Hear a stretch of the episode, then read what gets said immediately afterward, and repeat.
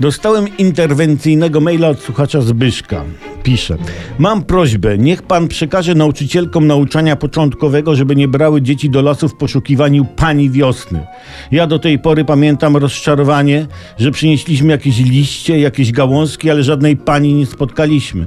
A w książkach wyraźnie była narysowana kolorowa pana, pani z wiankiem kwiatów na głowie.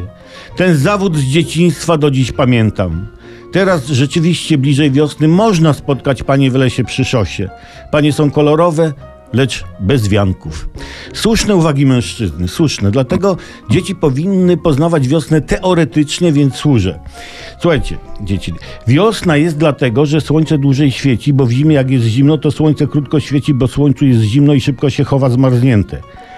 Jak się robi cieplej, to słońce dłużej świeci, bo jest mu ciepło i wygrzewa się.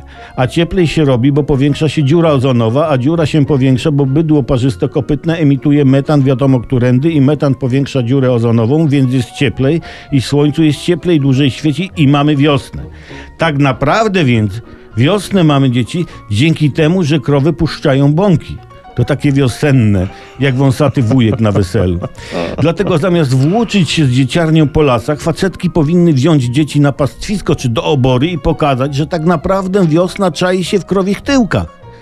Niech dzieci wciągają pełnymi garściami cudowne zapachy zapowiadające wiosnę. Jak to zgrabnie ujął wieszcz. Wow, ja pierdziu.